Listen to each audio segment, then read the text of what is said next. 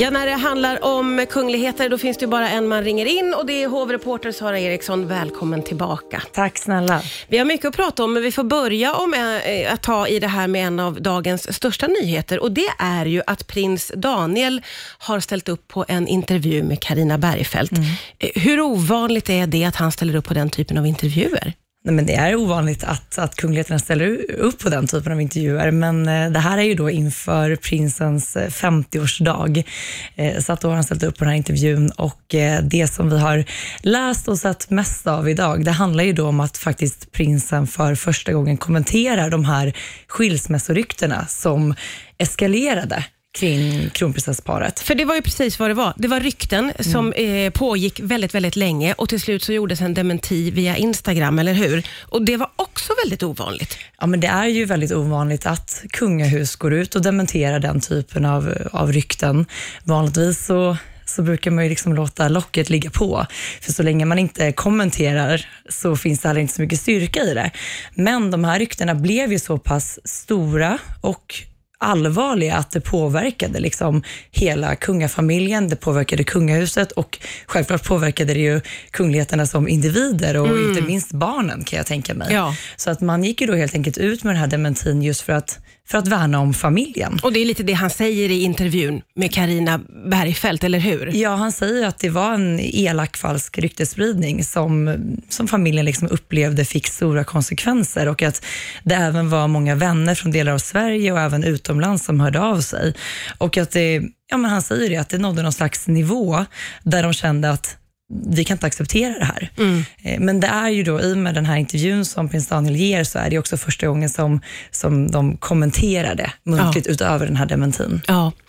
Eh, och apropå skilsmässorykten eh, så ska vi vidare raskt nu till Storbritannien.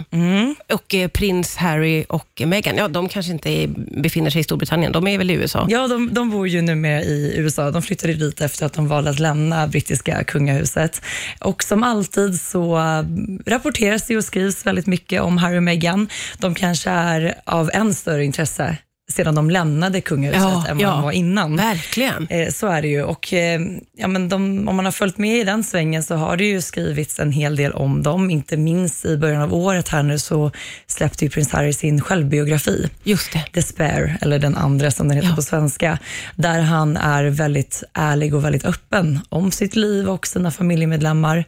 Och det har ju såklart brassat på hela den här bilden av att det finns en väldigt stor spricka inom familjen. Eh, Eh, och som sagt, man, man, både brittisk och amerikansk press älskar att skriva om paret. Och eh, det som det har skrivits allra mest om nu under sommaren och som det fortsatt skriver om är just det här eh, skilsmässoryktet. Jag tänker att vi pratar vidare om det alldeles strax här på Rix FM. Idag gästas jag av hovreporter Sara Eriksson och vi pratar om prins Harry och Meghan som också har varit omskrivna sedan ett tag tillbaka och då skrivs det om, eller det ryktas om skilsmässa. Eh, var kommer det här ifrån? Ja, men från början, alltså, som sagt, man får alltid ta den här typen av rykten med en nypa salt. Ja. Eh, absolut, men jag tror att ja, men brittisk och amerikansk press älskar ju att skriva om paret och eh, jag tror att det, som, det skrivs mycket om att de har haft liksom turbulenta år, vilket stämmer Ja, såklart. Det har det ju minst sagt varit. Eh, men det som det har skrivits extra mycket om den här sommaren, det är att prins Harry har setts eh, vid ett hotell upprepade tillfällen i närheten då av parets hem i Montecito. Okej. Och att man då hävdar, eller tror och menar att då Harry har en stående bokning där och att han då ska ha bott där under längre perioder under sommaren. Ja, ja, ja. Och det har ju då såklart skruvats upp och man menar då att paret har provseparerat, har vissa medier skrivit och så vidare. Man eh, har även, ja men just det här att man hävdar att det finns en spricka nu mellan paret och det är klart att när de väl då börjar skriva om det och man börjar tänka på deras år tillbaka och nu också det här senaste att paret, de har haft ett kontrakt med, med Spotify, Mm. att det också hävdes och att de inte hade levererat till dem. Man menar på att så här, det har hänt för mycket i parets liv för att de ska kunna hålla ihop. De har ju mycket- haft en del motgångar, ja, men det har de haft. rent karriärsmässigt eller vad man ska säga. Det har de absolut haft. Eh, Men den här ryktesspridningen då blev ju inte precis bättre när Meghan sågs på en restaurang tillsammans tillsammans med två tjejkompisar och ena vännen där då publicerade en bild på Instagram när Meghan håller om sina kompisar och man ser att förlovningsringen är borta. Oj, oj, oj. Så då liksom eskalerade ju de här ryktena och den här vännen fick ju såklart snabbt plocka ner den här bilden från Instagram och sen gick också vännen ut och förklarade eh, till, jag kommer inte ihåg vilken tidning det var, men att så här, det finns en anledning till att ringen är borta. Den är inne på, på reparation. Och, Okej. och hon var faktiskt också den första som lite så ändå nära paret gick ut och dementerade de här ryktena. Mhm. Vi har ju inte hört någonting ifrån Harry och Meghan själva. Nej, men hur är det med den brittiska kungafamiljen? Nu hör de inte till, men de hör ju ändå till. Brukar de gå ut och kommentera den här typen av rykten? Aldrig. Nej, nej, okej. Det är ju verkligen deras sätt. Never complain, never explain. Det har ju Ja. varit liksom deras motto sen för alltid egentligen.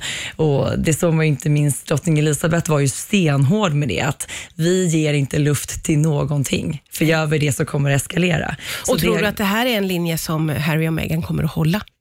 det är svårt att säga. Jag menar, Harry och Meghan har ju gått emot mycket om man jämför med hur brittiska kungahuset har valt att eh, vara gentemot press och media. Jag menar, prins Harry och Meghan har ju varit ganska så öppna när det kommer till att ställa upp intervjuer och varit väldigt ärliga och också gett en hel del hårda kängor till sina egna familjemedlemmar. Ja, ja.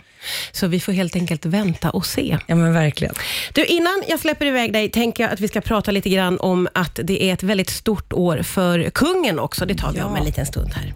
Ja, det är ju Sara Eriksson som är här, hovreporter och eh, det pågår ju, får vi säga, ett väldigt, väldigt speciellt år för kung Carl Gustav.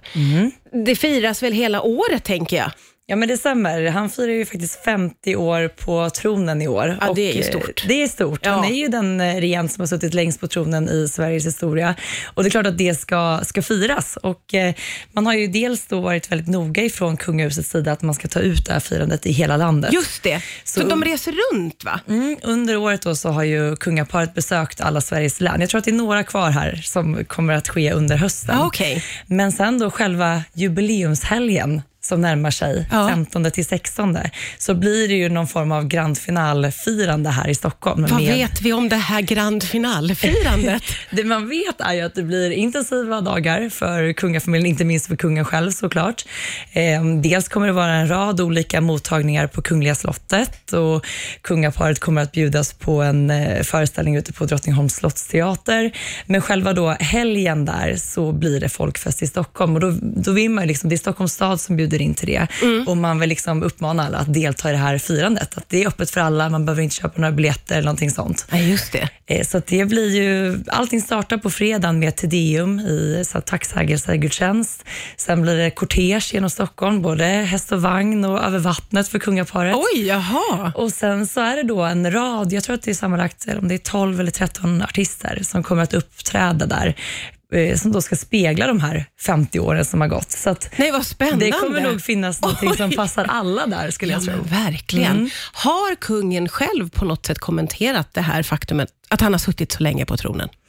Jag kan inte komma på någon, någon intervju nu, men eh, jag antar att vi säkert kommer att få se något, något tal i Ja, samband för det med är ju som du säger, det är ju väldigt, det är väldigt unikt. Ja, det är Och- jättestort. Ja, Men också så att man tänker hur mycket som har hunnit hända på de här 50 åren och Ja. liksom hur, hur världen och Sverige har liksom förändrats. Och Verkligen. Han var ju så pass ung, han var ju 27 år när han tillträdde som kung. Ja. Eh, Men man får heller inte glömma att under den här jubileumshelgen så fyller ju också prins Daniel 50 år.